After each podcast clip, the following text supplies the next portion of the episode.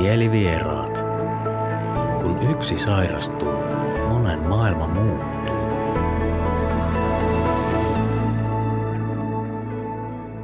Tervetuloa kuuntelemaan Mielenterveysomaiset Pirkanmaan FinFami ry:n Mielivieraat podcastia.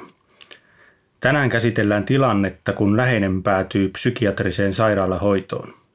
Millaisia kysymyksiä läheisillä ja omaisilla on tuossa kohtaa mielessä, millaista se arki sairaalassa on ja miten eri tilanteissa toimitaan. Tarkoituksena on tehdä vaikeasta tilanteesta vähemmän pelottava ja toisaalta antaa vinkkejä, miten eri tilanteissa kannattaa toimia.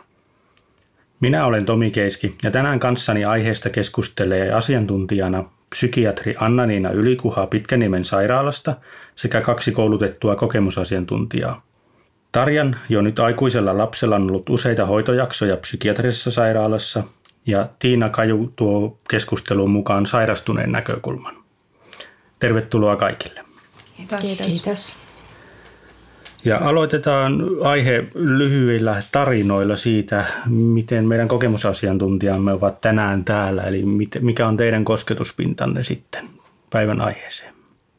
No mulla on semmoinen tausta, että mä oon sairastunut 2005 vuonna ja mä itse asiassa aika nopeasti putosin kuoppaan ja aika nopeasti sitä tarvitsi sairaalahoitoa. Mä oon lähtöisin tuolta Oulusta, että mä oon hoidettu siellä. Mä en ole koskaan tuolla Pitkäniemen sairaalassa ollut, mutta mä oon tuolla Oulussa ollut sairaalahoidossa yhteensä 14 kertaa. Eli mulla on aika paljon kokemusta sairaalassa olosta ja nyt sitten mukavaa, että pääsin tänne podcastiin nyt tästä aiheesta keskustelemaan. No, minä olen FinFamin koulutettu kokemusasiantuntija ja muutama vuosi sitten kävin tämän koulutuksen ja ollut mukana tässä Pitkäniemen ankkurihankkeessa kokemusasiantuntijana omaisena, että oma nuori on ollut sairaalajaksolla ensimmäisen kerran 2006 ja sen jälkeen itse asiassa useampia kertoja. Millainen kokemus toi sairaalaan joutuminen tai pääseminen, kumpi se sitten onkaan, niin on, että tottuuko siihen koskaan? No mun ensimmäinen sairaalaan menokerta oli tämmöinen aika hurja.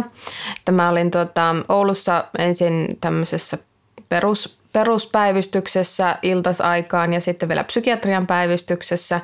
Ja kun mä pääsin sinne osastolle, niin oli keskiyö ja mulla pyöri kaikki jenkkileffat mielessä, että no niin, että täällä nyt varmaan on sitten pakkopaidoissa ihmiset sun muuta. Että se oli aika hämmentävää ja jopa pelottavaakin se ensimmäinen kerta, mutta sitten aamulla kyllä valkeni, että eihän täällä nyt olekaan mitenkään ihmeellistä, että ihan tavallista porukkaa täällä on ja mukavaa itse asiassa ja välillä se oli sellaista, että oli huopatossu tehtaalla tuntui olevan enemmän kuin sairaalassa. Mutta joka kertahan siihen sairaalaan mennossa on tietenkin huonossa kunnossa, mutta kyllä tietenkin 14 kerrassa siihen alkaa tietenkin jo tottumaan, mutta eihän se koskaan kivaa ole. No omaisen näkökulmasta niin voisi kyllä sanoa, että tavallaan omaisena olonkin kouliintuu, mutta se, että kyllä se ensimmäinen kerta niin oli aika järkytys, että opiskelemassa oleva nuoremme niin soitti vaan, että eräänä perjantaina helmikuussa 2006, että hän on YTHS:stä saanut lähetteen, että meidän pitäisi lähteä nyt sitten Pitkäniemeen. Ja hän asui eri paikkakunnalla, no sitten me huolehdittiin siitä, että lähdettiin sitten häntä kuljettamaan ja siellä sitten lääkäri totesi, että viikonlopun aikana ei voi mitään nyt tehdä. Kello oli jo niin alkuilta ja sanoi, että voitteko te olla kotona nyt viikonloppuun ja sitten maanantaina tulla ja niinhän me tehtiin. Ja oli se niin kuin tosi hämmentävä tilanne ja tosi monta kysymystä oli mielessä. Ja sitten mitä niitä toisia kertoja on tullut, niin ei siihen kyllä siis sillä tavalla niin kuin totu, että kyllä se jotenkin aina sellainen aika aika järkyttäväkin tilanne on, että tavallaan niin kun on niin kuin toipunut ja sitten taas elämä mennyt hyvällä mallilla, niin sitten kun tulee se seuraava jakso, niin se on aika koskettava kyllä. Että ei siihen kauheasti totu, mutta tosiaan oppii tietysti sen, että sieltä saa avun ja elämä helpottuu. Et sikäli voi sanoa, että se ei ole niin dramaattinen kuin se ensimmäinen kerta. Että se tavallaan muuttuu pääsemiseksi vai? No niin, joo. Ja etenkin jos sitten tietää sitten sitä syytä, että jos on esimerkiksi näin, että jos on kovin, niin kuin tässä nyt on tapauksessa masennus ja se on, jos on vaikka itsetuhoisia ajatuksia, niin silloinhan se on todella niin kuin ajatus siinä, että pääsee turvaan, että niin kuin ei ole tapahtunut mitään vakavaa. Ja sitten taas toisaalta, niin jos on jotain muuta tilannetta, että esimerkiksi lääkityksen lopettaminen ennenaikaisesti, niin siitä on syntynyt sitten se tarve hoitojaksolle. Mutta että kyllä siihen niin kuin sillain omaisenakin oppii, että avun sieltä saa. Useinhan se sairaalan päätyminen on jatkumo jo pitkään kestäneelle oireilulle, että se ei tule täysin yllätyksenä siinä näkökulmassa, mutta että siitä huolimatta niin hyvin iso osa sairaalajaksoista alkaa päivystyslähetteellä. Että kyllä meillä on Pitkäniemessä ja varmasti muissakin psykiatrisissa sairaaloissa semmoisia suunniteltuja hoitoja, joissa tehdään vaikka mielenterveystoimistosta, psykiatrian poliklinikalta, muusta avohoitoyksiköstä kiireellinen lähete ja sitten suunnitellaan, että jos vaikka 2 viikon päästä sairaalaan, jolloin siihen pystyy paremmin valmistautumaan, mutta ne on ihan murto-osa kaikista sairaalajaksojen aloituksista, että valtaosa on tosiaan niitä, että tehdään päivystyslähete ja sitten sinne päädytään joko virka-aikaan tai aika usein myös ilta- ja yöaikaan, mikä ei välttämättä ole kenenkään kannalta se optimaalisin vaihtoehto. Niin, tämä on muuten ihan hyvä huomio, että sitten niin kuin lääkkeitäkin, kun lääkitystä niin kuin, tarkastellaan ja muutetaan, niin useimmiten se vaatii sairaalajakson. Ja silloinhan se on ihan, niin kuin, jos ajattelee omaisenkin kannalta, että se on ihan niin kuin myönteinen asia, että turvallisissa oloissa sitten niin etsitään se sopiva lääkitys ja annostus. Et ne on niin kuin tavallaan helpoimpia tilanteita, että kun tiedetään, että mikä se avun saanti siellä sitten on. Onhan se kuntoutujan kannaltakin varsinkin tämmöisiä lääkemuutoksia, jos tehdään, niin tietenkin olla sairaalassa silloin, että se kuitenkin aina jotain haittavaikutuksia tulee ja tulee muuta ylös-alasmenoa, niin silloin on ainakin itsellä ollut hirvittävän hyvä, että on ollut niin kuin ammattilaisia hoitajia ja lääkäreitä saapusalla, niin se on kyllä ollut apu. Sinänsä meillä yleisesti ottaen on viime vuosien aikana menty entistä enemmän siihen, että valtaosa oireilusta yritetään ainakin ensin hoitaa jossain muualla. Missä on tietysti sekä hyviä että huonoja puolia. Myös toisaalta sit se, että se kaikista vaikein oireilu rikastuu sit aina sinne sairaalaan. Että välillä miettii, että joku ehkä aavistuksenomaisesti lievemmin oireileva potilas, joka kuitenkin olisi sairaalahoidon tarpeessa, niin saattaa jopa kärsiä siitä osaston ilmapiiristä, jos siellä muilla potilailla on kovin hankalaa ja vaikeaa oireilua. Mm. Mä muistelen, että itse silloin mietin kovasti, että kuinka turvallista siellä sairaalassa on olla. Että ajattelin, että kun näinkin siinä vierailua käydessäni, niin että on hyvin vahvasti sairaita. Että mietin, että onko siellä turvallista. Ja joskus kysyinkin sitten, että pelottaako, niin hän sanoi vaan, että ei. Että kyllä täällä on ihan rauhallista, että vaikka oli useamman hengen huone. Sinänsä mä ajattelisin, että ihan samoin, että se on äärimmäisen epätodennäköistä, vaikka tietysti teoriassa mahdollista, että siellä oikeasti olisi mitään niin kuin vaaraa omalle terveydelle sieltä, että olisi mitään väkivallan riskiä tai muuta. Lähinnä se voi olla se, että onko esimerkiksi masennuksesta toipuminen, missä ehkä haluaisi olla kuitenkin niin rauhallisissa olosuhteissa, niin onko se mahdollista semmoisessa tilanteessa, jossa on kovin niin kuin levoton ilmapiiriosastolla liittyen vaikeaseen psykiatriseen sairauteen. Ja sehän on yksi syy, minkä takia ollaan isommissakin sairaaloissa tehty sitten tämmöisiä niin kuin osastojen profiloitumisia, että saattaa olla sitten semmoisia osastoja, johon keskitetään nimenomaan vaikkapa vaikeita masennusta ja sitten voi olla joitakin osastoja, jotka selvästi profiloituu hoitamaan esimerkiksi vaikeasti psykoottisia potilaita, jolloin sinne nyt ei ehkä sitten niin tule esimerkiksi vaikeasti masentuneita potilaita. Ainakin mä oon kokenut aina tai joka kerta kun on ollut sairaalahoidossa, niin mä oon kokenut sen niin, että kyllä mä sinne mielellään on mennyt ja joskus jopa sanon, että pelkästään seinät hoitaa.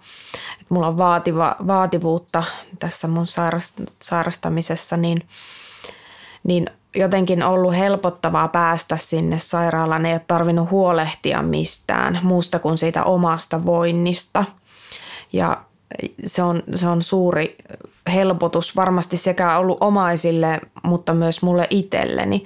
Mutta en mä ole kyllä koskaan pelännyt sairaalassa. Ei mulle ole tullut semmoista oloa, että mä olisin jotenkin ollut siellä niin kuin semmoisessa tilanteessa, että mulla olisi ollut että joku olisi uhannut mua. Ei, en ole kyllä koskaan kokenut sellaista.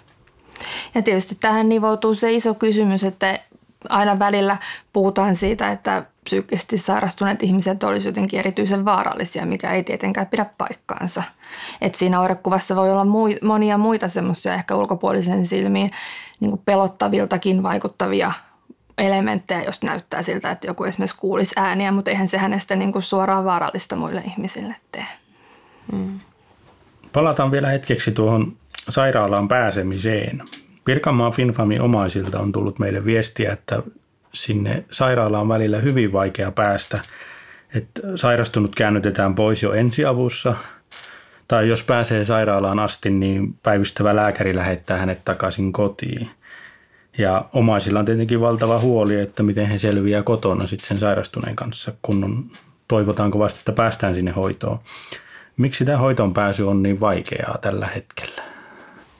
No jotta potilaan hoidon tarvetta Pitkäniemen päivystyspoliklinikalla arvioidaan ylipäätänsä, niin edellytetään ensin sitä lähettävän lääkärin lähetettä, mikä varmasti tuntuu välillä kohtuuttomalta, mutta että se on todella ensimmäinen lähtökohta, että perusterveydenhuollossa arvioidaan, että onko tämä tilanne nyt semmoinen, että sairaalahoitoa pitää samana päivänä arvioida vai olisiko mahdollista, että olisi esimerkiksi psykiatrian poliklinikka tai joku muu erikoissairaanhoitotasoinen hoitopaikka, jossa sitä hoidon tarvetta voitaisiin miettiä lähipäivänä ja miettiä jotain muita vaihtoehtoja kuin sitten se ihan ympärivuorokautinen osastohoito.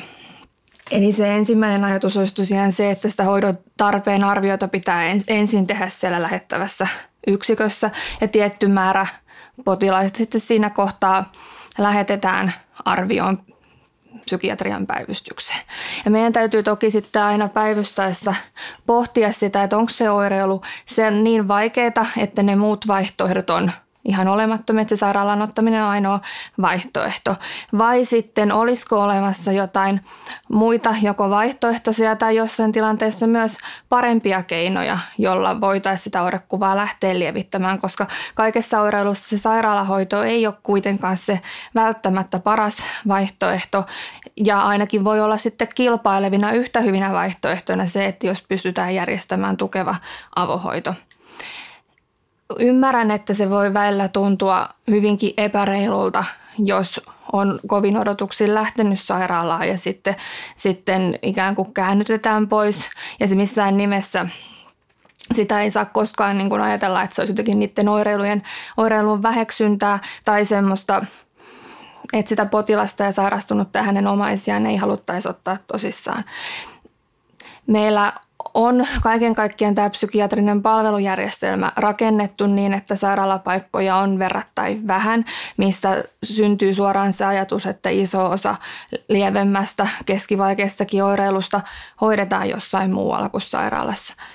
Mutta tietysti se, että kuinka monta paikkaa ja kuinka täynnä osastot on, niin se ei kenenkään yksittäisen potilaan kohdalla voi koskaan ratkaista sitä, että otetaanko hänet sairaalaan vai ei. Että jos se oireilu on niin vaikeaa, että se sairaalan ottaminen kuvautuu siinä järkeväksi ratkaisuksi, niin kyllä hänet sitten otetaan sisään ihan riippumatta, kuinka täynnä sairaala muuten on. Miten sitten voiko omainen ikään kuin vaatia sitä hoitoon pääsyä? Voiko hän sanoa, että hän ei selviä sairastuneen kanssa kotona? Tai?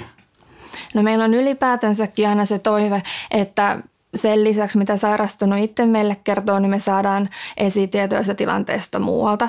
Tietysti sairauskertomusjärjestelmästä löytyvät dokumentit joko omasta sairaalasta tai muualta on yksi asia, mihin tutustutaan, mutta että myös se omaisilta tuleva palaute voinnista, siinä tapahtuneista muutoksista, aikaisemmasta sairaudesta, oireilusta on tosi tärkeitä asioita myöskin. Tietysti aina kaikki lääketieteelliset ratkaisut perustuu siihen lääketieteelliseen arvioon, että kukaan on sitten sairastunut itse tai omainen ei voi ikään kuin vaatia jotain tiettyä hoitoa, vaan se pitää olla sillä tavalla, että se tehdään se arvio lääketieteellisin perustein. Mutta luonnollisesti me tosiaan kuunnellaan niitä omaisten mielipiteitä ja ne usein myöskin ne vaikuttaa ihan olennaisesti siihen, että mitkä ne niin sanotut muut vaihtoehdot sitten sille sairaalahoidolle on. Toki tässäkin kohtaa pitää muistaa se, että sairaalaan tullaan hyvin monista erilaisista syistä.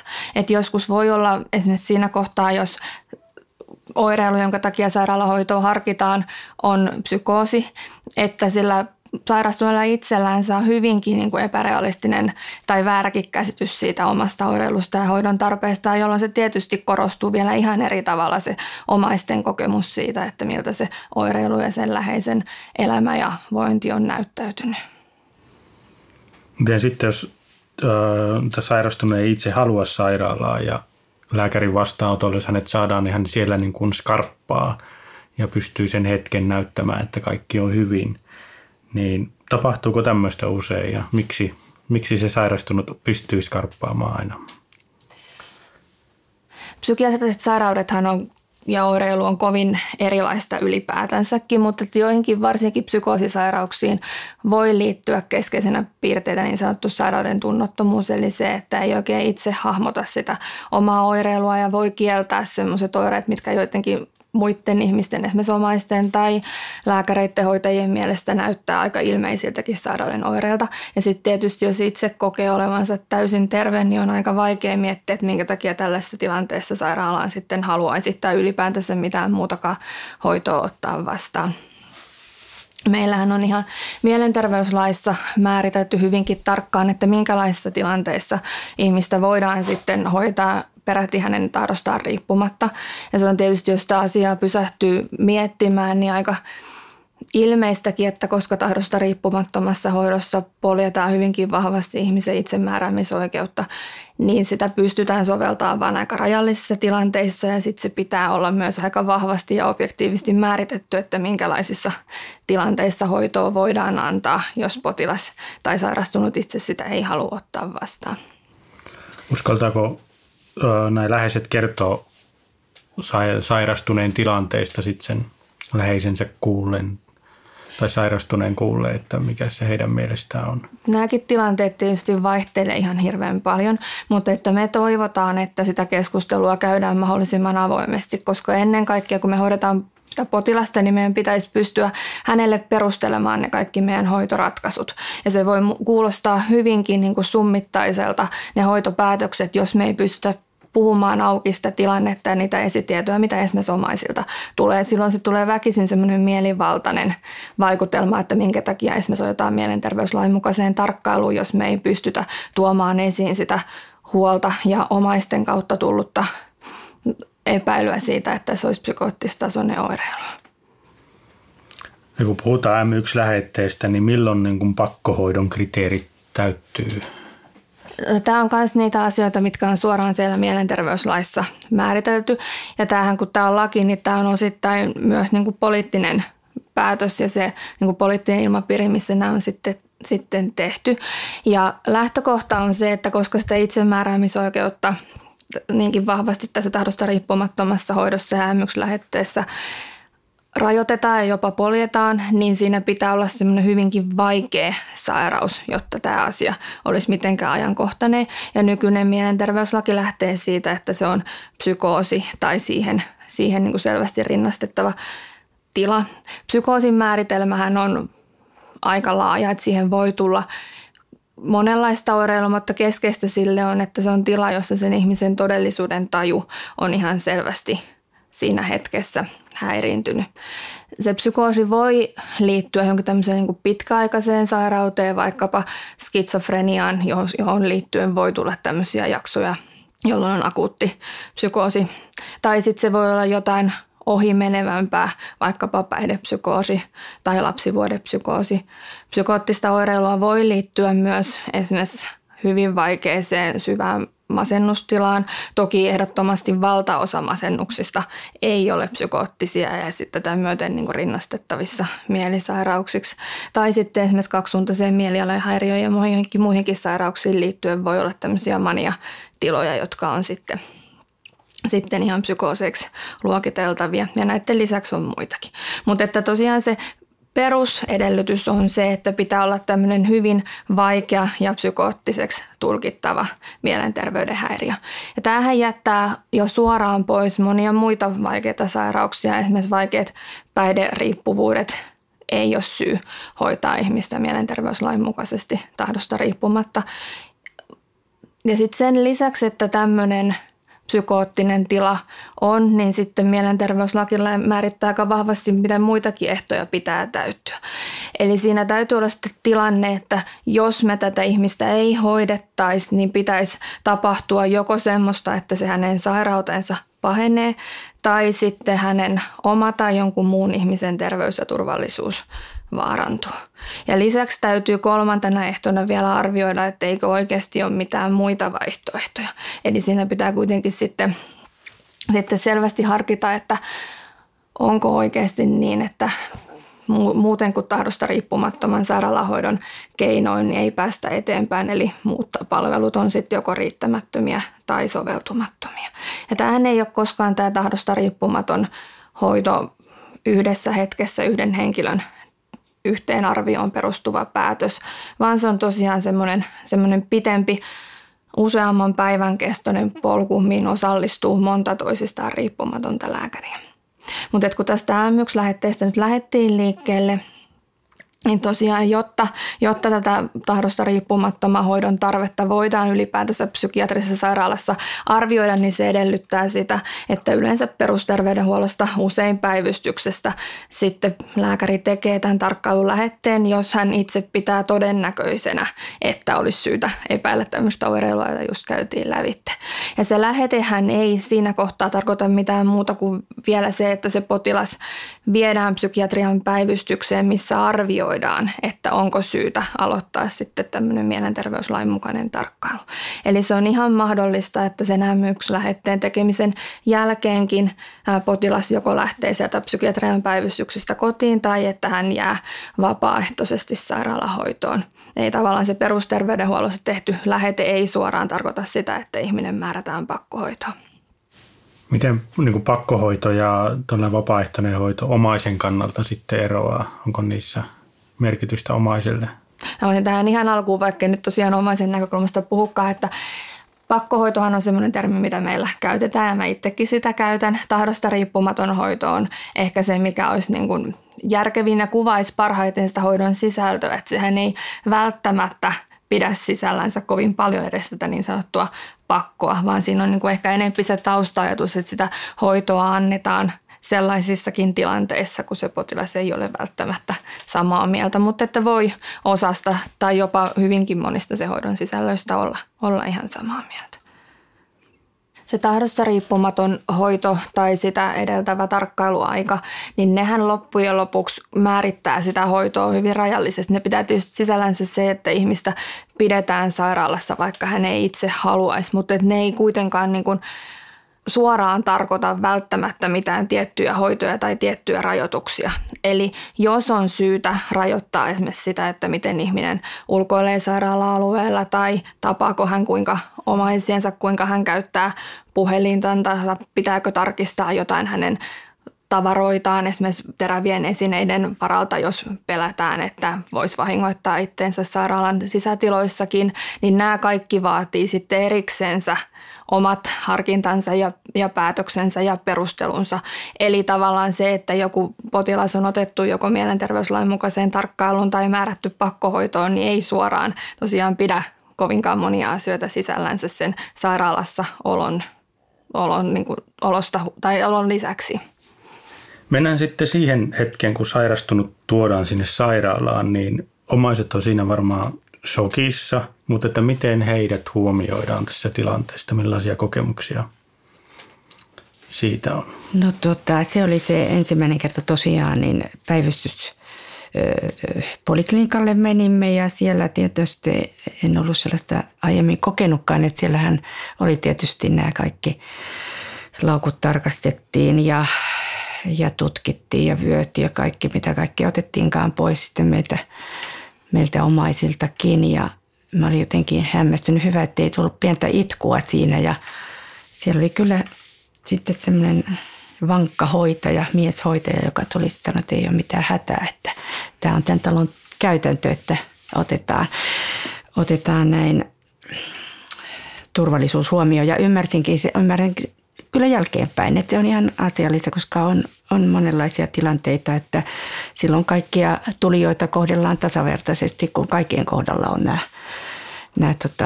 tarkistetaan laukut ja huomioidaan sitten tämä, että ei ole mitään luvatonta mukana. Eli sellainen oli se kokemus, että sinänsä kun se ensimmäistä kertaa kokee, niin se tuntuu oudolta. Ja sehän on semmoinen, mitä esimerkiksi Pitkäniemessä ei enää rutiinisti tehdä. Mm.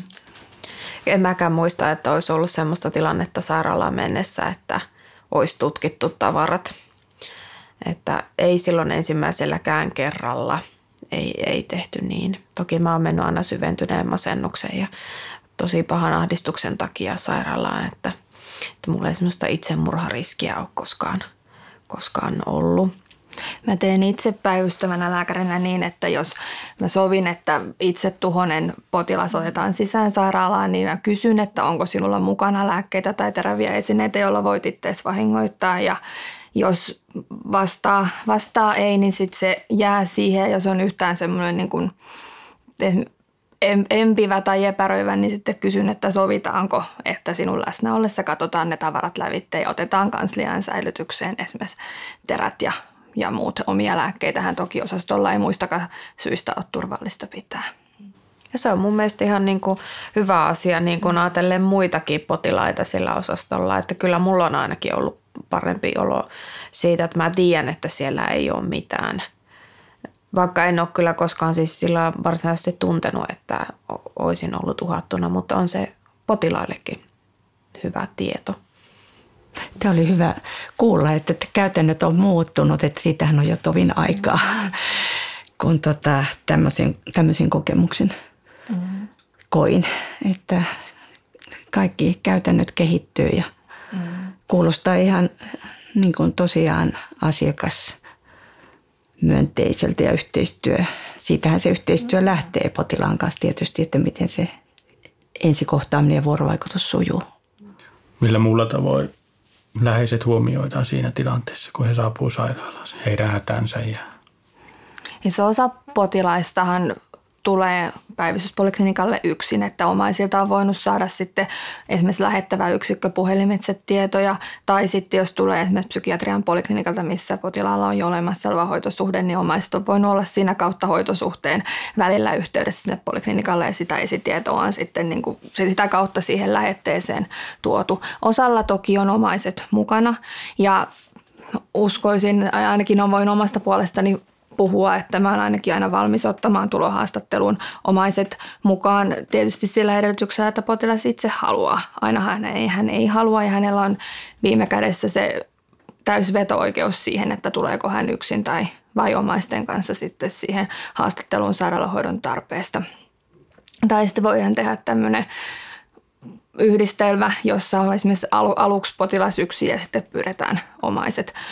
Kuitenkin joskus on niin, että on semmoisia teemoja, jotka kuitenkin ihan olennaisesti vaikuttaa siihen oirekuvaan ja sairaalahoidon tarpeeseenkin, jotka on sitten semmoisia, mitä ei halua omaisten kuulleen tuoda esiin ja silloin meidän täytyy toki sitä sitten kunnioittaa ja rajata se keskustelu omaisten läsnä ollessa sitten niihin teemoihin, mitä sairastunut itse haluaa. Jotain poikkeustilanteita on esimerkiksi, jos on oikein rajua psykoottisuutta ja tulee hyvin vastentahtoisesti tarkkailulähetteellä, niin ne on ehkä semmoisia tilanteita, missä se ei oikeastaan palvele ketään, ei myöskään sitä sairastunutta, että ne omaiset on sitten siinä läsnä. Ja sehän on ihan hyvin vahvasti täällä Pirkanmaalla onneksi toteutuukin, että siinä kohtaa, jos perusterveydenhuollon yksikössä tai muusta lähettävästä pisteessä tarkkailulähete tehdään, niin sitten se kuljetus sinne psykiatrian päivystykseen tulee ambulanssikyydillä, eikä niin, että omaiset lähtisivät sitten enää siinä kohtaa kuskaamaan. Mitä mä itse näkisin, että se on myöskin omaisten kannalta tosi tärkeää, että sitten kun se pitää jo sisällään se tarkkailulähete sen tietyn stepin, että sairastunut itse ei sairaalaan halua, niin sitten se on aika epäreilua, että ne olisikin omaiset, jotka vastentahtoisesti häntä sitten kuljettelisi ja joutuisi sitten ehkä kuuntelemaan sitä anelua, että älä vie minua sinne ja muuta. Et ne voi ehkä olla sellaiset poikkeustilanteet, jolloin nimenomaan siihen sairaalahoidon aloitukseen se omaisten läsnäolo ei ehkä ihan täysin istu. Muutenhan se on sitten siitä sairastuneista hyvin paljon kiinni myöskin, että kuinka paljon omaiset siinä hoidossa on mukana. Et meillä aina siinä hoitojakson aluksi kysytään, että kenelle saa antaa tietoja. Ja onneksi valtaosa potilaista on sitä mieltä, että lähipiirille saa antaa tietoja ja lähipiiriä saa tavata ja kutsua hoitoneuvotteluihin, jolloin meillä on sitten tietysti paljon enemmän mahdollisuuksia tehdä sitä yhteistyöstä omaisten kanssa kuin sitten semmoisessa tilanteessa, jossa potilas itse rajaa, että hänestä ei saa kertoa mitään, jolloin me ollaan kyllä aika kädettömiä sitten sen tilanteen edessä ja se yhteistyö omaisten kanssa ei oikein pääse kunnolla edes käyntiin. Tässä mainitsit siitä tulotilanteesta, niin tosiaan itsellänikään ei ole kokemusta muuta kuin siitä yhdestä kerrasta, ensimmäistä kerrasta, että sillähän on omia teitään mennyt ja sitten tekstarilla tai puhelimella ilmoittanut, että hän on täällä, että voitte tulla sitten katsomaan, että sillä lailla. Ja sitten kun vanhempien osaltahan on se, että jos on aikuiset lapset, niin, jotka on hoidon piirissä, niin sitten ei sitä edes tiedäkään välttämättä, jos ei samassa taloudessa asuta, niin että mikä on tilanne. Ja jos ei tämä asianomainen itse ilmoita ja kerro, että meillä on onneksi ollut semmoinen hyvä tilanne, että hän on kertonut sen. Mutta ei siihen tulohaastatteluun sinänsä ole siitä kokemusta muuta kuin se yhden kerran. Että se on jäänyt kyllä elävästi mieleen, mutta näin.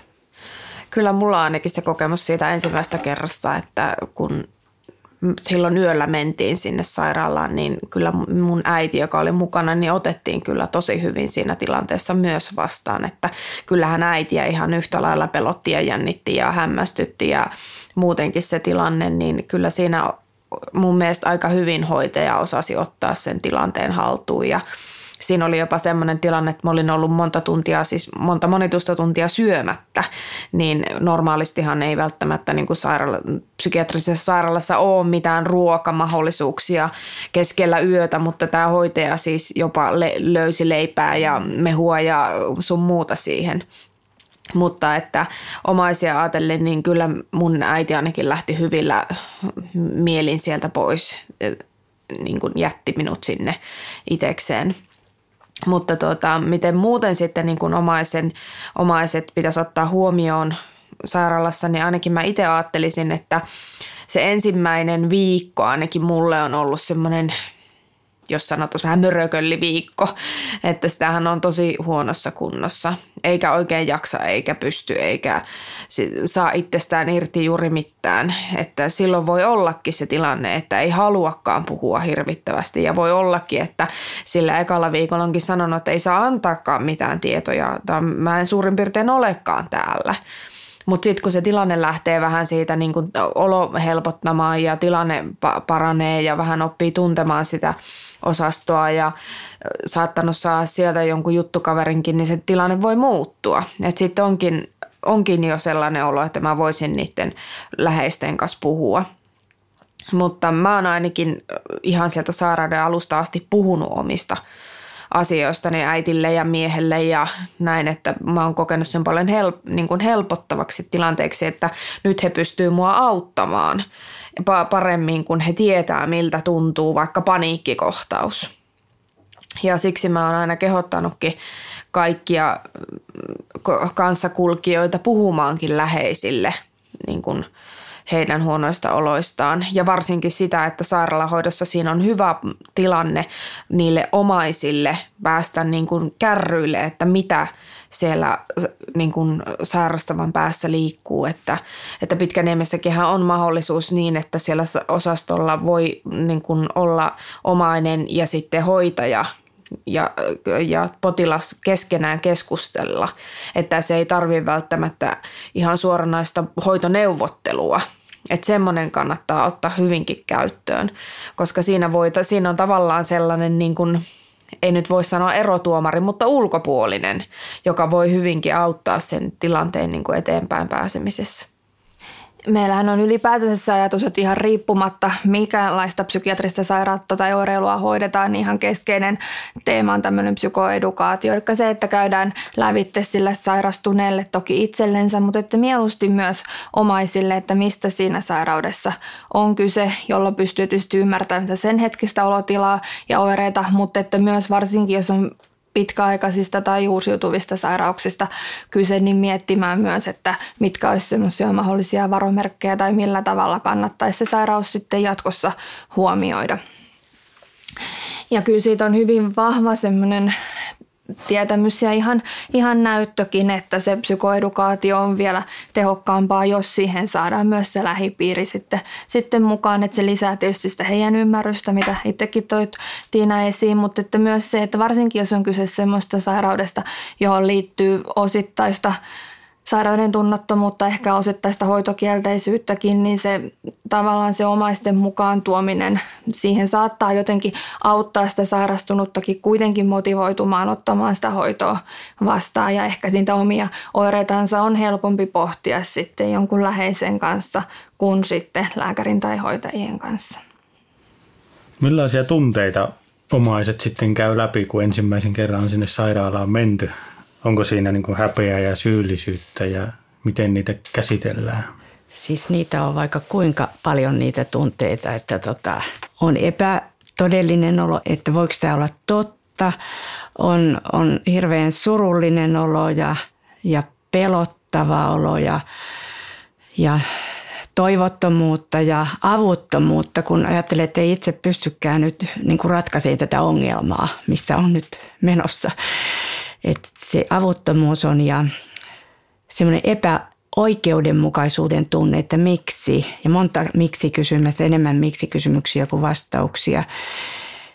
Kysymys siitä, että miksi joku joutuu kärsimään niin paljon. Miksi ja kuitenkin sitten suri tietysti sitä, näki tavallaan koko tulevaisuuden, menetetyn tulevaisuuden. Että semmoinen suru tuli niin kuin heti jotenkin, että tämä on niin kuin jotenkin kohtalokasta ja lopullista ja elämä päättyy tähän. Sulla tuli jotenkin semmoinen käsittämätön olo, että tässä ei voi niin kuin eteenpäin mennä. Mutta sitten kuitenkin tuli semmoinen niin kuin taisteluhalu ja selviytymishalu, että kyllä me tästä selvitään ja me suoriudutaan eteenpäin ja mutta se avuttomuus on omaisella kyllä aika iso sitten se avuttomuuden tunne, että kun en pystykään tätä asiaa jotenkin ratkaisemaan ja hoitaan ja semmoisia vahvoja tunteita. Sitten kuitenkin oli tosiaan niin kuin se niin sanotusti taisteluhalu ja selviytymishalu ja se, että toivo kuitenkin ylläpito kaikissa näissä vaiheissa. Mutta silloin alussa oli tosiaan se semmoinen, se, että kyllähän se oli. Olihan se surullisuus oli yksi keskeinen. Ja kyllä mä ajattelisin, että kyllähän aiheesta jotkut omaiset voivat kokea myös semmoista tiettyä helpotusta siitä, että nyt sairaalahoito alkaa. Varsinkin, jos on ollut edeltävästi semmoinen tilanne, että on joutunut hyvin paljon ihan niin kuin hoivaamaan ja huolehtimaan sitä sairastuneesta. Ja sitten varsinkin, jos on puhe vaikka tai kyse vaikeasta itsetuhoisuudesta, että omaiset on voinut viikkojakin olla koko ajan varpaalla ja ikään kuin vahtia sitä läheistään, ettei hän nyt vaan vahingoita itseensä. Jos uskaltaako lähteä käymään kaupassa, että löytääkö kotoa jotain kamalaa sitten, niin siinä voi olla myös osittain se semmoista, että nyt tämä ei ole enää mun käsissä ja varmasti siihen liittyen hyvin ristiriitastakin tunnetta, että toivonko mä nyt, että mulla rakas ihminen otetaankin sairaalaan, koska siihen varmasti liittyy myös hyvin paljon näitä epäonnistumisen ja pelonkin tunteita. Tämä oli ihan totta, että sitten kun tavallaan siitä tuli semmoinen kiitollisuus, että ei mitään ole tapahtunutkaan, että nyt on niin kuin turvassa, että kyllä se siitä sitten, kun tavallaan jos tiesi sen, niin kuin syyn, mutta sillä kun ei asuta samassa taloudessa, niin ei tavallaan niin kuin tiennyt ihan kaikkea, paitsi sitten sen mukaan, mitä kertoi. Ja silloin alkuaikaan päästiin hoitoneuvotteluihin, mutta enää sitten myöhemmissä jaksoissa ei tiedetä. Että kaikki oli oikeastaan sen varassa, mitä itse kertoi. Mutta ilman muuta näin, että jos on vaarassa jotain henkeä uhkaavaa, niin ilman muuta se on hyvä, että nyt on ainakin turvassa. Ja sitten täytyy tosiaan huomioida se, että hyvin vaikeisiin oirekuviin on ne sitten äärimmäisen syvää masennusta tai sitten vaikkapa pitkäaikaisia psykoosisairauksia, niin voi liittyä huonossa voinnissa myös se ihan arjen toimintakyvyn romahdus. Että siinä voi olla, että omaiset on joutunut ottaa hyvin ison vastuun ihan siitä sen sairastuneen perusasioiden huolehtimisesta ja ikään kuin myöskin tämmöisen hoivaajan roolin, joka sitten ainakin lyhytaikaisesti helpottuu siinä kohtaa, kun sairaalahoito sitten alkaa. Muistatko Tiina omia tuntemuksiasi silloin sairaalahoitoon joutuessa ja oletko sitten läheisten kanssa keskustellut, mitä he on kokenut silloin? No joo, kyllähän varmaan jokainen tämän sairaalareissu on jäänyt tietyllä lailla mieleen. Ja kyllä siinä tietenkin alkuun tulee se tunnelma, että no niin, täällä taas. Että kun 14 kertaa on ollut siellä osastolla, niin se on kyllä ollut joka kerta hankalaa ja siinä on alussa, niin kuin Tarja sanoikin, että omaisellakin semmoinen olo, että vähän niin kuin pettynyt, että nyt tähänkö tämä elämä nyt on tullut ja tähänkö tätä nyt päädytty, mutta ihan yhtä lailla mulla on tullut se taistelutahto sieltä, että kyllä tämä nyt tsempataan tästä niin kuin läpi ja tämä nyt on se pohjakosketus, että nyt tästä lähdetään sitten ylöspäin, että jostain ne tikapuut täytyy keksiä, että täältä pääsee ylöspäin, että muuta vaihtoehtoa ei ole. Ja kyllä mä niin kuin mun omille vanhemmille, varsinkin äitille, niin hyvin paljon puhunut siitä ihan niin kuin alusta asti, että millaista se on olla. Ja sitä kautta ehkä äiti ja mies on sitten olleet hyvin kartalla siinä ja on puhuttu myös siitä, että miltä heistä tuntuu. Niin se äiti ei ehkä ole semmoista hätäännystä kokenut koskaan, koska hän on tiennyt niin paljon siitä tilanteesta ja siitä minun olosta, että mikä on. Niin se on helpottanut varmasti omaisia tosi paljon. Tietenkin se on silleen, että kun on tosi sairas kotona ollut ja se arjen toimintakyky on romahtanut aika olemattomiin, niin totta kai ne läheiset joutuu tekemään tosi paljon niin kuin mun hyväksi siinä kohdassa, niin kyllä se varmaan on tullut omaisillekin sitten semmoisena helpotuksena, että nyt ei tarvi huolehtia. Ja ne mun osastohoitojaksot on monesti ollut aika pitkiä, niin se on ehkä tullut omaisillekin sitten vähän siinä hengähdyksenäkin, mutta mun läheistä on aina tiennyt, että mä oon hyvässä hoidossa siellä sairaalassa ja he tiesi, että mä myös haluan olla siellä tietyn aikaa, niin se on ollut hyvä asia. Mennään vielä tuohon tiedonantoon ja siihen, että jos joku haluaa olla tällainen salainen potilas, eli kieltää sitten tiedonannon läheisilleen ja omaisilla voi olla hirveä huoli, että missä hänen läheisensä on. Ja hän ei tiedä, onko sairaalassa tai onko hengissä tai missään. Ja hän yrittää soittaa sairaalaa, eikä siellä tietenkään pystytä kertomaan. Mutta että, niin mistä tällaisessa tilanteessa se omainen voi saada tiedon? Miten hän saa sen huolensa pois? No tällä hetkellä se tilanne on tosiaan niin kuin mainitsit niin, että me ei saada sairaalasta antaa edes sitä tietoa, että onko ihminen meidän kirjoilla vai ei, jos hän on sen kieltänyt. Ollaan ehdottomasti sitä mieltä, että se tuntuu kohtuuttomalta, mutta näin se on, että ihminen saa itse tämän määrittää. Toki jos on niin, että omaisille on sitten jo tullut tieto, että läheinen on sairaalassa ja vaikka sieltä olisi rajattu, että mitään tietoa ei saa antaa, niin kyllähän he saavat sitten soittaa osastolle ja kertoa niitä omia havaintojansa, mutta sitten osastolta käsin ei voida mitään muuta kuin kuunnella, että minkäänlaista kommenttia sitten ei voida antaa. Ja se tuntuu kauhean raalta näin sanoa ääneen, mutta että se on toisaalta se tilanne, mikä tällä hetkellä on.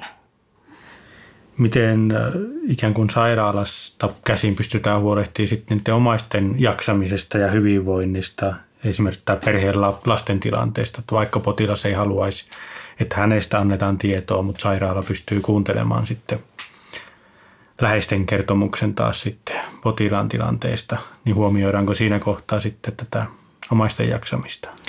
No sitä kautta tietysti huomioidaan, että kyllähän meillä on mahdollisuus ja toivottavasti toteutuukin niin, että me voidaan kysellä, että miten sinä jaksat ja ohjataan siihen, että esimerkiksi työterveyshuollosta voisi kysellä sairasloman mahdollisuuden arviointia, mutta et se, että meillä ei toki voi olla niinku suoraan hoitosuhdetta siihen omaiseen sillä tavalla, että me mietittäisiin hänelle esimerkiksi mahdollista sairaslomaa tai jotain muutakaan selvästi hoidollista. Lapsia pyritään huomioimaan toki sillä tavalla, että yleensä se edellyttää sitä, että se potilas on siinä tilanteessa mukana, jolloin voidaan järjestää esimerkiksi perhetapaamisia osastolla, että jos hän sitten taas kieltää, niin sitten tähänkin suuntaan meidän keinot on aika vähäisiä. Sitten meillä on toki myös ihan lastensuojelulain velvoittama velvoite välillä sitten tehdä myös lastensuojeluilmoituksia, mitkä voi tuntua niin kuin ensiajattelemalla jotenkin loukkaavalta ja ikään kuin viimeiseltä niitiltä, että tuliko tähän nyt tämmöinenkin. Mutta että niissähän ei pohjimmiltaan ole kyse mistään muusta kuin siitä, että ilmoitetaan se tilanne lastensuojeluun, joka sitten on yhteydessä perheeseen ja arvioi, että onko tarpeen saada jonkinlaisia tukitoimeita esimerkiksi perheen vanhemman sairaalajakson ajaksi, että se ei ole tietenkään mikään niin kuin arvio kenenkään vanhemmuudesta. Mutta että tämä sen takia nostan esiin, että tämä lastensuojeluteemahan on tarkasti niin kuin lakiin säädetty, että minkälaisissa tilanteissa se ilmoitus on pakko tehdä. Että se ei ole tosiaan semmoinen niin kuin mielipidekysymys tai semmoinen, että saisi niin kuin siellä päivystyksessä tai osastolla miettiä, että tämän perheen kohdalla ei nyt viittisi tehdä, vaan että se on tosiaan pakkokin tehdä. Ja pohjimmiltaan on tosiaan ajatus siitä, että sitä lisätukea annetaan, jos siihen tarvetta on. Mennään sitten seuraavaksi tuonne sairaalan arkeen ja käytäntöihin. Eli kun se arki lähtee siellä rullaamaan, niin voiko omainen mennä käymään sairaalassa milloin vaan vai onko siihen jotain rajoitteita? No meillä on osastoilla vierailuaikoja, jotka ihan nyt kokisin, että ne on keskimäärin ihan kohtuullisia, että ne on useita tunteja vuorokaudessa toki niin, että viikonloppuna vielä pitemmät, eikä tosiaan mikään puoli tuntia hölmöön aikaan, mutta että niissä on toki se, että pyritään rajaamaan, että esimerkiksi sinne ei kovin myöhään illalla yötä vasten enää tulla tai ihan 7 aamulla, että ne on yleensä siinä päiväsaikaan ja alkuillasta, jolloin on tosiaan mahdollista sitten tavata sitä osastolla olevaa omaista siellä osaston tiloissa. Ja sitten jos ei ole ollut mitään syytä, jotka toki pitää erikseen perusteella, jos niitä on, niin rajoittaa sen potilaan liikkumista siinä sairaala-alueella, niin toki he voivat tavata sitten myös siinä esimerkiksi sairaalan pihalla tai kahviolla. Entä sitten soittaminen? Voiko sen soittaa päivittäin ja onko siitä enemmän haittaa kuin hyötyä vai toisinpäin? No lähtökohtaisesti ihan osastolla olevilla potilailla, joilla on omat puhelimet, niin kuin nykyään melkein kaikilla on, niin on tietysti ne puhelimensa mukana siellä sairaalassa. Ja sitten on ihan poikkeustapauksia vaan, jolloin niiden puhelimien käyttöä voidaan jostain syystä rajoittaa, mitkä yleensä on aika huomattavia, eli voisi liittyä vaikka siihen, että jos on hyvin voimakkaassa maniassa oleva ihminen, joka ei millään tavalla pysty hillitsemään sitä puhelimen käyttöä ja soittelee vaikkapa satoja kertoja omaisilleen keskellä yötä ja tilailee ehkä hallitsemattomasti puhelinmyynnistä kaikenlaisia tuotteita saattaen itsensä taloudelliseen ahdinkoon, niin semmoisessa tilanteessa puhelimen käyttöä voidaan rajoittaa, mutta lähtökohtaisesti ihmisillä on itsellänsä ne omat henkilökohtaiset puhelimet osastolla ja sitten he saavat oma arvostelukykynsä ja halunsa mukaan sitten olla toki omaisiin yhteydessä. Sitten sen lisäksi omaisille annetaan osaston kanslian numero, mihin voivat sitten soittaa. Meillähän on kaikilla osastoilla tämmöinen omahoitajamalli, eli ajatuksena olisi se, että jokaisella potilaalla on 2 tai 3 tämmöistä varsinaisesti hänelle nimettyä omahoitajaa, joiden kanssa se hoitosuhde olisi sitten tiiviimpi kuin muiden osastonhoitajien kanssa. Ja tietysti eniten ehkä omainenkin saa irti siitä, että keskustelee nimenomaan tämän omahoitajan kanssa, mutta että jokaiselle potilaalle on nimetty myös kaikkiin 3 vuoroon tämmöinen vastuuhoitajalta saa ihan varmasti kyllä tietoa siitä läheisensä sen hetkisestä voinnista. Ai, saako nykyisin tietoa? Kun yleensähän totta kai itsellä on semmoinen kokemus, että kun on soittanut, niin ja aika monella muullakin omaisella, niin ei anneta tietoa, mutta sen sijaan se kerrotaan tälle potilaalle, että nyt sieltä soitti isä, äiti. Joo, kyllä toki tähänkin täytyy muistaa se, että jos tämä potilas on rajoittanut, että tietoa ei anneta, niin sitten sitä ei anneta. Mutta että kyllä on ajatuksena, että jos kysytään, että mitä kuuluu tai mikä on tilanne, niin ei ole mitään syytä, mikseikö sitä annettaisi sitten. Miten sitten lasten kanssa? Kannattaako heidät ottaa sairaalaan vierailulle mukaan tai? Tähänkään ei mitään semmoista absoluuttista totuutta, että on niin kuin hyvin tapauksesta riippuvia. Ja toki sekin on sitten paljon kiinni myös siitä, että millä tavalla se sairastunut, mahdollisesti isä, veli, isoisä oireilee. Että jos on kovin rajusti oireileva, niin se voi olla tietysti lapsille hämmentävää tai ihan pelottavaakin. Ja voi ehkä vähän miettiä, että kannattaisiko siinä antaa sen kaikista vaikeimman terän oireilusta ensin lievittyä. Mutta kyllä mä toisaalta ajattelisin, että yhtään isommille lapsille, niin ei sitä nyt määränsä enempää voi salatakaan. Että siihen voi paljon enemmän voi tulla myös sellaisia pelkoja, että olisi kyse vielä vaikeimmasta tilanteesta kuin mitä todellisuudessa onkin. Ja sitten varsinkin, jos sairastunut on sitten siinä kunnossa, että hän pystyy ihan kohtuullisen hyvävointisena esimerkiksi sairaala-alueella. Siellä on nyt, kun Pitkäniemi ainakin toistaiseksi on tuolla vielä vähän erillään siellä Nokialla rauhallisissa alueissa, niin siellä on tosi kivoja esimerkiksi puistoalueita, missä voi tavata lapsia. Siellä on jalkapallokenttää ja muuta, että siitä voi tehdä jotenkin tämmöisen vähän epämuodollisemman ja ei niin semmoisen osastokeskeisenkin siitä tapaamisesta. Miten sitten mietitään, että omainen haluaa tietoa sairaudesta ja sen vaikutuksista arkeen, niin mistä omainen parhaiten tämän tiedon sitten saa? No meillä olisi tietysti ajatuksena, että niin kuin me tässä vähän sivuttiinkin, että on ihan mahdollista, että osastolta esimerkiksi omahoitaja tapaa potilasta ja omaisia ja käydään sitten lävittestä sen hetkistä vointia ja sitten sitä sairautta noin yleensä. Samoin, jos on yhtään pitemmästä hoitojaksosta kyse, niin useinhan on sitten ihan tämmöisiä hoitoneuvotteluja, mihin pyydetään sitten, jos taas sillä ehdolla, että potilaalle sopii, niin omaisia ja sitten tietysti sen tulevan avohoidonkin edustajia sen lisäksi, että sitten on osaston eri ammattiryhmiä, niin siinä voidaan käydä lävitse myös sitä diagnoosia. Sittenhän meillä on sairaalan puolelta FinFamin kautta myöskin näitä omaisneuvontapalveluita, mistä kannattaa käyttää ja sitten on ensitietoryhmä, mistä saa tietoa myöskin. Ja sitten on tietysti näiden lisäksi paljon erilaista myöskin kolmannen sektorin muuta tiedon välitystä, erilaisia vertaisryhmiä, mistä sitä tietoa sitten voi kysyä. Tarja, olet mukana näissä FinFamin omaisneuvonnoissa ja varmaan myöskin ensitietoryhmässä tuolla Pitkäniemessä. Ja millaista se vertaistuki on siellä, mitä annetaan sitten? No omaisneuvontaan varataan aika. Täällä on yhdyshenkilö Pitkässä Niemessä tällä hetkellä Noora Vehmäs. Ja tilataan ennakkoon aika ja siellä on yksi asiakas kerralla tai perhe yhden potilaan läheisiä. Ja siellä on sairaanhoitaja, sitten koulutetut sairaanhoitajat, omaisneuvontatyöhön koulutetut sairaanhoitajat ja sitten kokemusasiantuntija. Ja näistä sairaanhoitaja ja kokemusasiantuntija eivät suinkaan tunne tätä potilasta tai hänen läheisiään. Että tavoitteena on se, että omaiset voi kertoa niitä asioita, joita heitä askarruttaa ja Se voi liittyä sairaalan käytäntöihin tai omaan jaksamiseen ja siinä tuetaan ja kannustetaan sitten näitä läheisiä, että he voi keskustella osastolla asioista hoitajien lääkäreiden kanssa ja sitten muistavat pitää huolta myös omasta jaksamisestaan ja kerrotaan myöskin näistä FinFamin tukimahdollisuuksista.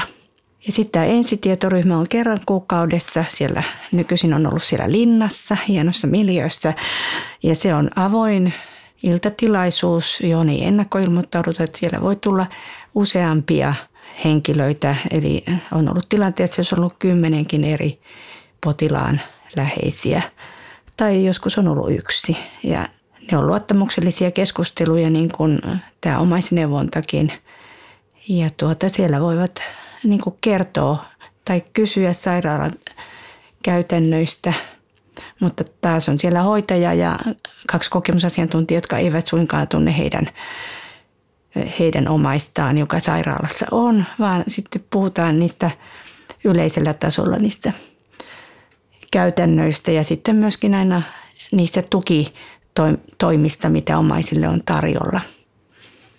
Ja ne on kyllä koettu tosi myönteisinä, että siinä aina tilanteen jälkeen pyydämme ihan suullista palautetta, että miten se tilanne on heidän mielestään palvellut heitä ja ne on ollut ihan hyödylliset omaisten mielestä. Ja sitten me ollaan myös kerätty kirjallista palautetta nimenomaan silloin, kun oli tämä Ankkuri-hanke, että nythän se on sitten Pitkäniemen sairaalan tai Pirkanmaan sairaanhoitopiirin omaa toimintaa, johon sitten FinFamin kokemusasiantuntijat osallistuvat vapaaehtoisina. Mutta oikein hyödyllinen ja suositeltava tukimuoto omaisille, että itse en aikana ne ole tämmöistä saanut. Ja siinä annetaan sitten myöskin, osastollahan annetaan nämä materiaalipaketit omaisille. Eli jokaisella osastolla annetaan sitten, ja siellä on tietoa psyykkisistä sairauksista ja siellä on tietoja myöskin tästä FinFamin tukimahdollisuuksista ja pyritään niin kuin tukemaan sitä omaisten jaksamista. Tiina, myöskin teet Pitkäniemessä jonkinlaista työtä kokemusasiantuntijana. Kerrotko siitä? Joo, mä oon tuossa nyt muutaman vuoden pitänyt MHY1, eli tämmöinen mielialaosastolla pitänyt tämmöistä ryhmää kuin Voimavarana Toivo. Eli kerran kuussa mä menen sinne kokemusasiantuntijana ja potilaita kerääntyy ja aletaan puhumaan siitä, että mistä sen toivon kaivaisi siellä sairaalassa. Että aika monella on epätoivoinen tilanne. Niin me on sitten siellä yhdessä pyritty miettimään, että mistä se löytyisi se pikkunen tähti taivaalla, mikä olisi se toivo. Ja kyllä mä oon sen siellä huomannut, että kun saadaan keskustelua vähän viritettyä, että sieltä saattaa yhdeltä jos toiseltakin löytyä niitä toivon kipinöitä. Ja joku saattaa huomata jopa niin, että hetkinen, tuohan onkin minun toivon kipinä, vaikka minä en sitä itse olekaan huomannut. Ja siellä kyllä myöskin hyvin vahvasti on aina ottanut omaiset puheeksi, koska ne automaattisesti tulee siellä kyllä monelta potilaalta, että omaiset ovat toivon kipinöitä, niin on ottanut kyllä puheeksikin. Ja tätä nimenomaan FinFamin ankkuripakettia on kyllä myöskin muistuttanut, että se on hyvä olla mukana.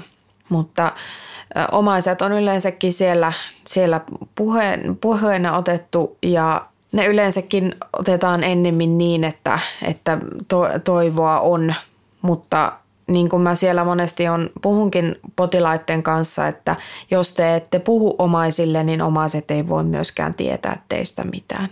Että mieluummin niin, että vaikka vähän kerrallaan kertoa omaisille, että mikä se tilanne on, niin parempi se. Että olen kokenut, että tämmöinen Voimavarana Toivoryhmä on auttanut kyllä siellä potilaita. Jotkut potilaathan myös kokee aika voimakasta häpeää ikään kuin siitä, että heillä on kokemus, että se on jotenkin taakkana niille omaisille. Ja se voi tietysti osittain vaikuttaa myös siihen, että ei ehkä haluaisi tai kokea, etteivät pysty kertomaan sitä tilanteesta niin avoimesti kuin haluaisivat tai kokisivat tarpeelliseksi. Ja ehkä senkin takia ikään kuin pimittävät sitä oireittensa todellista vaikeusastetta, mikä tietysti ajattelista monestakin syystä voi kääntyä vaan itteensä vastaan, että olisi tosi tärkeää, että kokiset ilmapiiri on sellainen, että pystyy halutessaan kertoa sen oireilun ihan semmoisena kuin se todellisuudessa onkin.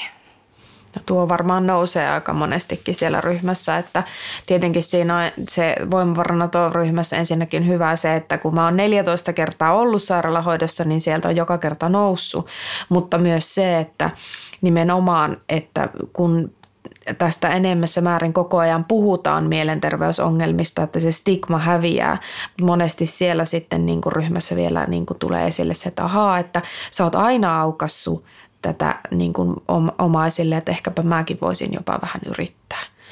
Että mä siellä yritän kyllä puhua ennemminkin niin, että omaiset ehkä saattaa tulkita väärin potilaita, kun se tilanne on hyvin, jos siinä on semmoista sanatonta viestintää vain, niin jos sitten potilas sanookin ääneen, niin se saattaa ollakin niin kuin ihmetyksen aihe sitten omaiselle, että tilanne olikin aivan nurinkurin. Mennään sitten sairaalan käytäntöihin ja semmoisen aiheeseen kuin kotilomat. Eli miten nämä tapahtuu ja milloin yleensä sinne niin kuin ensimmäistä kertaa päästään? Nämä on myös semmoinen teema, mihin nyt ei suoraan voi antaa kaikkiin sopivaa vastausta. Että se vaihtelee hyvin paljon riippuen siitä, että minkälaisten oireiden takia ihminen on hoidossa. Ajatuksena on tietysti se, että silloin jos on vapaaehtoisesti hoidossa, niin sairaalan mahdollisuudet tai myöskään meidän halu kontrolloida niitä ihmisten tai sairastuneen menemisiä sairaalalle tai lomille, niin on aika rajallisia. Että tokihan ne täytyy yhdessä sen potilaan kanssa neuvotella. Mutta ajatus on tietysti se, että jos oirekuva on ollut niin vaikea, että sairaalahoito on pitänyt aloittaa, niin silloin olisi myöskin syytä olla siellä sairaalassa. Että se on sitten vähän nurinkurinen asetelma, jos heti sairaalahoitoa seuraavana päivänä lähtisikin viikon kotilomalle, että se ei toki ole mahdollista.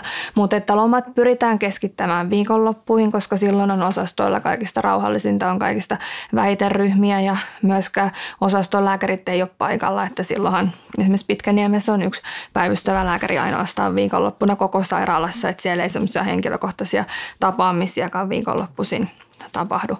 Ja ne kotilomat arvioidaan sitten sen mukaan, että jos on esimerkiksi hyvin voimakasta itsetuhoisuutta, niin semmoisissa tilanteissa ei ole varmaan kenenkään mielestä järkevää sitten lähteä kotiin. Ja usein on aika selkeitä, että niitä lomia ei siinä kohtaa kukaan haluakaan. Ja samoin sitten tietysti, jos on hyvin voimakasta psykoottista tai maanista oireilua vielä päällä, niin ne ei ole ehkä myöskään semmoisia ajankohtia, jolloin sitä lomaa sitten mietitään.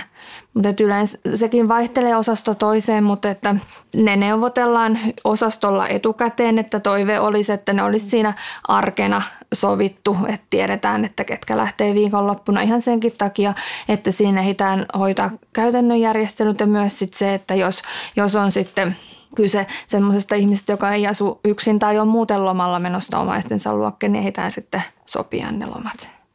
Kuinka hyvin omaisia kuunnellaan sit siitä lomasta, että jos on esimerkiksi tilanne sellainen, että omaiset ei voikaan ottaa sairastunutta kotiin, niin uskaltaako he ikään kuin kieltäytyä, että nyt ei ole hyvä hetki tai jos heillä on voimavarat niin vähissä tai he ei uskalla.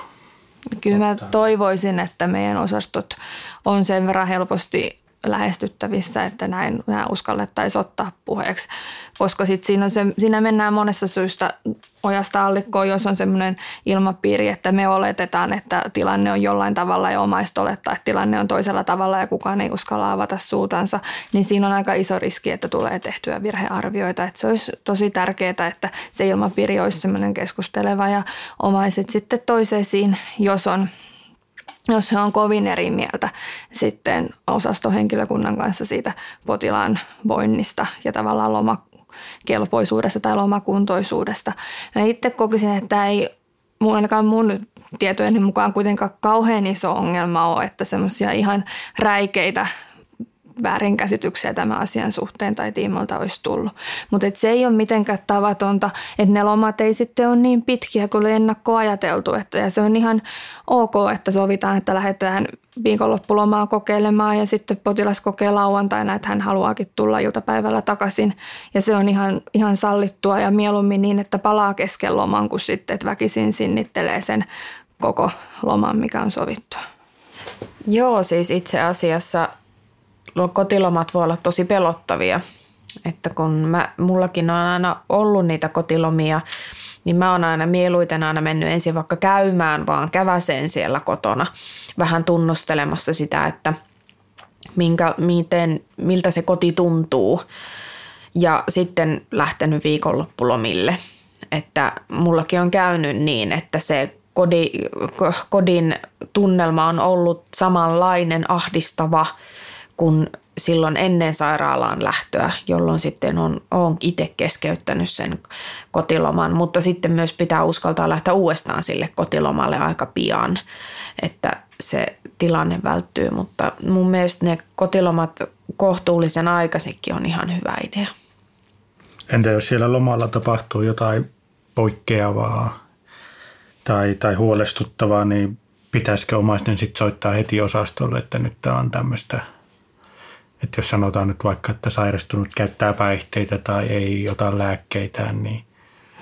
Kyllä mä tietysti toivon, että niitä ensin käydään lävitse se sairastuneen itsensä kanssa ja mietitään, että onko sitä lomaa sitten mahdollista jatkaa tai ainakin sillä tavalla, että hän on tietoinen sit siitä, että nyt soitetaan osastolle. Että peräänkuuluttaisin tässäkin semmoista niin kuin mahdollisimman avointa keskustelua, ettei tavallaan se sairastuneen selän takana tehdä. Mutta että jos tosiaan nousee esiin jotain asioita, mistä on huolta, niin toki saa soittaa ja on ihan toivottuakin soittaa osastolle.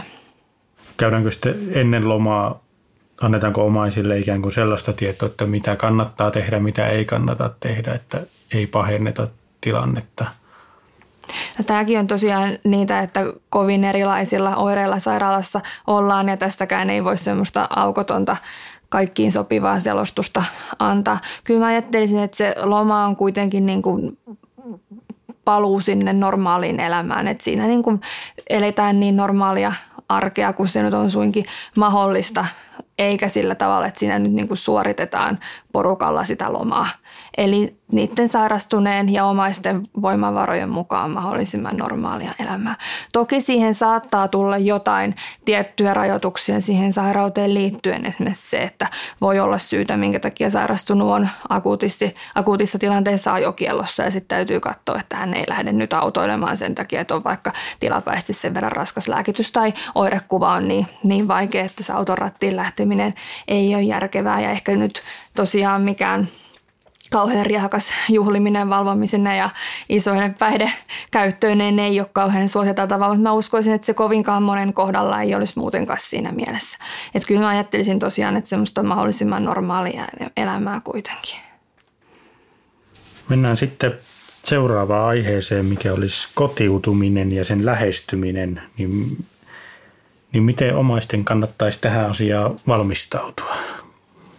Tietysti mä nyt ajattelisin jotenkin, mitä mä nyt omaisilta kuulun, niin voisin puhua siitä, mutta silloin kun se läheinen ei asu samassa taloudessa, vaan asuu ihan omaa talouttaan ja parisuhteessa, niin silloin ihan niin kuin vanhemman roolissa ei ole paljon tehtävää muuta kuin kuulostella ja tukea sitten, mutta tiedän kyllä, että monet omaiset niin kuin kantaa suurta huolta siitä, jos asuvat sairastuneen kanssa yhdessä, että kuinka arki pyörii.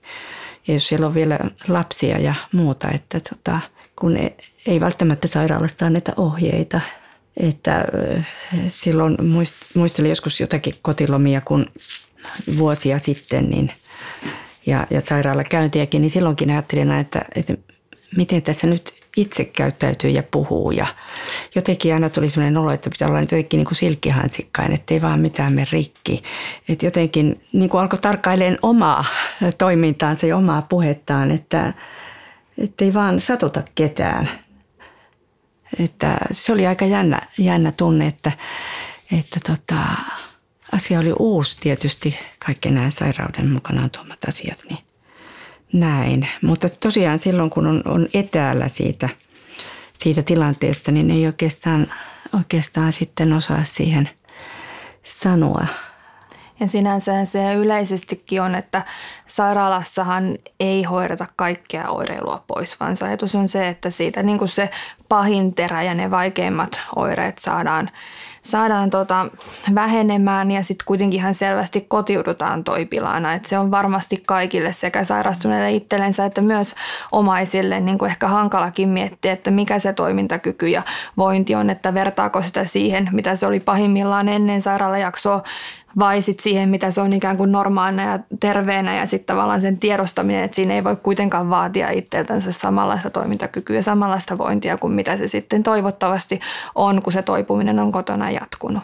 No, juuri tuohan on se asia, että kun sieltä sairaalasta tullaan ulos, niin eihän sitä olla terve. Että se tilanne voi olla kuitenkin vielä aika haasteellinen sitten kotia tullessakin, mutta mun mielestä ihan yksinkertaisia asioita, mitä omaiset voi olla, että jos on niin kuin asuu vaikka avoliitossa, avioliitossa, niin ihan sitä normaalia elämää, mutta ehkä varautuu siihen, että onko mahdollisesti sitten avohoidon puolella jotakin tapaamisia, voiko niihin olla ehkä mahdollisesti viemässä tai sovittuihin muihin juttuihin, voiko siinä olla kaverina. Ja sitten myöskin ainakin mulla on ollut se, että on ollut vaikea lähteä julkiselle paikoille, että esimerkiksi kaupassa käynti on ollut semmoinen, että siihen on mielellään ottanut jonkun kaveriksi niin kuin niillä pahimpina aikoina. Et siinä sitten taas esimerkiksi vanhemmat, jotka ei asu välttämättä siinä samassa taloudessa, niin voi olla kyllä kaverina, että isän kanssa on esimerkiksi käyty kaupassa, kun isä on päässyt.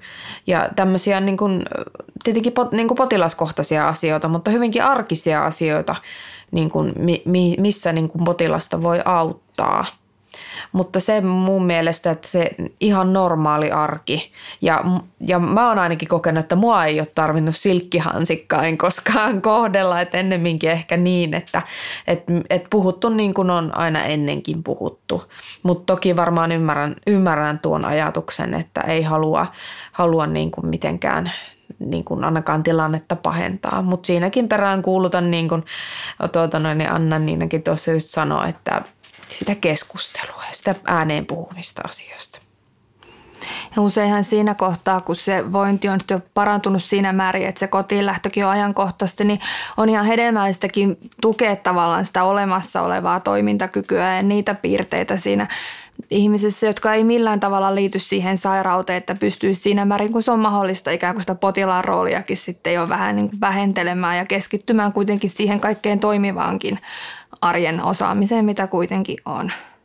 Niin ja voihan sitä tehdä niin kuin jotain mukaviakin asioita, että mun mielestä se on ollut ihan äärettömän hyvä, että kotilomilla tai sitten kun on kotia päästy, niin on voitu käydä syömässä tai kahvilla tai laskemassa pulkalla mäkeä tai ihan mitä vaan, mikä tuntuu mukavalta. Niin se on jo niin kuin saa niin kuin potilaan tai kuntoutujan mielen paremmalle tuulelle, että vaikka se olisi joku hyvin pienikin asia. Mutta ennemmin niin kuin sitten vaan sitten ehkä sitä kotiin tavallaan lukkiutumista, koska monestihan se varmasti se pahin tilanne on lähtenyt siitä, että saattaa olla, että sinne kotiin on vähän niin kuin jäätykin.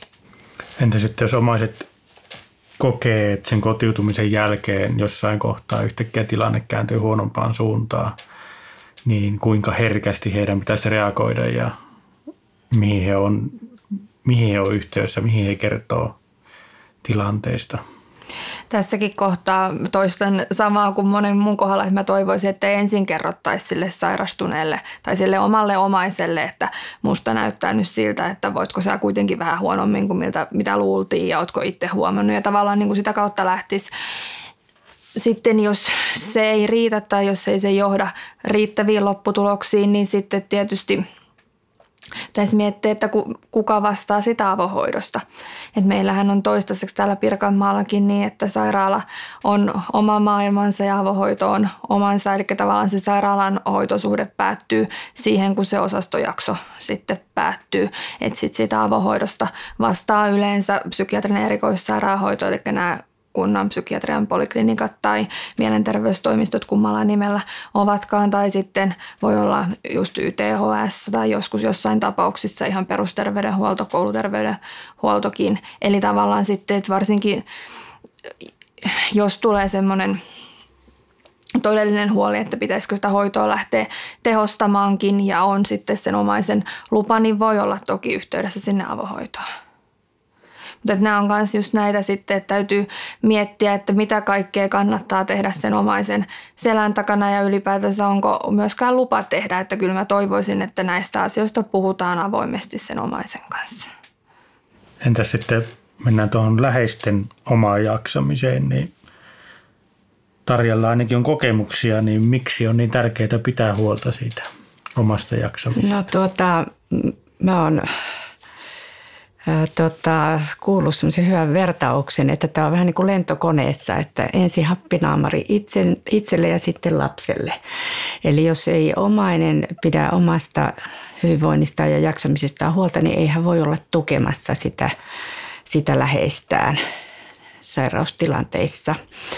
Eli on tosi tärkeää, että huomioi sen oman jaksamisensa ja siihen on tietysti kukin kehittää siihen keinoja, että itselle on ollut liikunta ja luonnossa liikkuminen ja kulttuuriharrastukset, teatteri, konsertit, näyttelyt. Eli ne on ollut hyvin tärkeitä sitten siinä. Plus sitten nämä FinFamin tarjoamat erilaiset tukimuodot, että tiedonsaanti on tärkeää. Varsinkin alkuvaiheessa niin kahlaa kaiken tiedon, mitä on saatavilla ja luennot ja netit ja kirjallisuuden ja kaiken. Ja sitten, sitten omaisneuvonta on hyvä tuki ja sitten vertaisryhmät ja on myös sopimusvalmennuskursseja, joilla tosin itse en ole ollut, mutta tiedän, että ne on ollut monelle iso apu ja tuki. Ja sitten on retkiä ja virkistystoimintaa, että on hyvin tärkeää, että omainen niin kuin huomioi sen oman hyvinvointinsa. Ja tämä vaan nyt epäsuorasti sivua äskeistä puheenvuoroa, mutta sanon tähän kohtaan kuitenkin, että meidänkin täytyy hoitojärjestelmän puolesta muistaa se, että meidänkin potilailla on hyvin erilaisia omaisia, joilla on hyvin erilainen tilanne. Että me ei voida suoraan niin kuin lähteä siitä, että kaikkien potilaiden omaisilla on hirveästi voimavaroja olla sen sairastuneen tukena. Voi olla, että se sairastaminen on ikään kuin rikastunut myös siihen perheeseen, että se saattaa omaisilla olla omia mielenterveyden ongelmia, voi olla esimerkiksi päihdehäiriöitä tai jostain muusta syystä on voimavarat niin vähäisiä, että ei pysty olla samalla tavalla tukena kuin ehkä jonkun toisen potilaan omaiset pystyy se sairastunutta tukemaan. Eli me ei voida myöskään aukottomasti olettaa, että kaikki potilaat saa samanlaista tukea sitten niiltä omaisiltansa. Ja mä ajattelisin, että vaikka sairastuneen potilaan omaisen oma tilanne tätä läheisen sairastamista lukuun ottamatta olisi kuinka ideaali ja hyvä, niin se on joka tapauksessa se läheisen ihmisen sairastuminen ihan hirveä kriisi, joka kuluttaa niitä voimavaroja ja haastaa semmoisenkin ihmisen pärjäämisen, jolla on tosiaan elämä muuten mallillaan. Ja sitten varsinkin, jos on semmoinen tilanne, että se on ikään kuin ollut jo vähän kiikunkaan, kun se oma jaksaminen ja pärjääminen jo valmiiksi, niin se saattaa romahduttaa se yhden perheenjäsenen sairastaminen aika niin kuin dominomaisesti myös sen koko perheen tilanteen.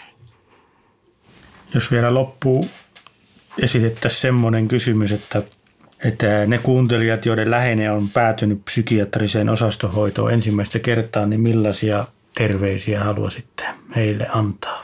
Tuli ensimmäisenä mieleen, että tämä ei ole elämän loppu, vaan tämä voi olla jonkun uuden alku. Ja että rohkeasti niitä tukimuotoja, mitä nyt sairaalassaoloaikana on tarjolla, omaisneuvontaa ja ensitietoryhmää ja myöskin tähän FinFamin toimintaan kannattaa olla yhteydessä. Et siellä on omaisneuvontaa ja muita tukimuotoja. Että kyllä se oli hyvä, kun Tiina sanoi, että pohjakosketus, niin ei tästä tie vain ylöspäin. Niin, no kuntoutujan näkökulmasta tietenkin sanoisin, että ei se sairaala mitenkään kamala paikka ole, että monesti se on vaan hyvä, että sinne sairaalaan on nimenomaan päässyt. Mutta sanoisin, että puhukaa omaisille ja puhukaa ennen kaikkea niin kuin keskenään. Käyttäkää sairaalan kaikki mahdolliset tukipalvelut, mitä on. Ja nimenomaan sitten omaisilta FinFamin kautta saa oikein hyvää tukea sairastuneen kanssa eteenpäin menemisessä. Mä ajattelisin näin sairaalaedustajana, että varmasti niin kuin ihmisten kokemukset sairaalahoidosta ihan riippumatta, että katsoako sitä omaisen vai sairastuneen näkökulmasta, on kovin erilaisia. Ihan varmasti on semmoisia kokemuksia, jotka on aiheesta huonoja, ja tietysti me ollaan niistä pahoillamme, mutta et se, että jos pystyisi olemaan mahdollisimman avoimin mielen, että kyllä meillä onneksi valtaosa potilaista kotiutuu paljon paremmassa voinnissa kuin mitä he tulivat. Se ei välttämättä tarkoita sitä, että se on viimeinen sairaalajakso. Voi olla hyvinkin, että jossain tilanteessa se vointi uudestaan sukeltaa ja sitten täytyy päätyä uudestaan sairaalaan, mutta se ei tarkoita tosiaan sitä, etteikö siitä olisi taas mahdollista nousta ja päästä parempaan vointiin. Ja tosiaan toivotaan, että jos on semmoisia asioita, jotka tuntuu semmoiselta, että ne mietityttää, haluaa kyseenalaistaa, niin niistä olisi hyvä puhua, koska kyllä meillä on ajatuksena, että kaikki meidän hoitoratkaisut on sellaisia, että ne on, pitää pystyä perustella ja me halutaan ne perustella, että ne ei ole tosiaan semmoisia mielivaltaisia ja sairaalahoito ei ole koskaan rangaistus, vaan se on selvästi niin kuin siinä kohtaa hoidollisesti välttämättömäksi arvioitu.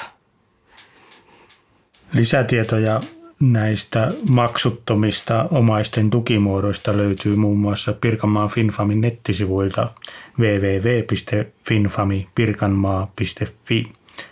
Kiitos, että kuuntelitte Mielivieraat podcastia ja kiitokset vieraille.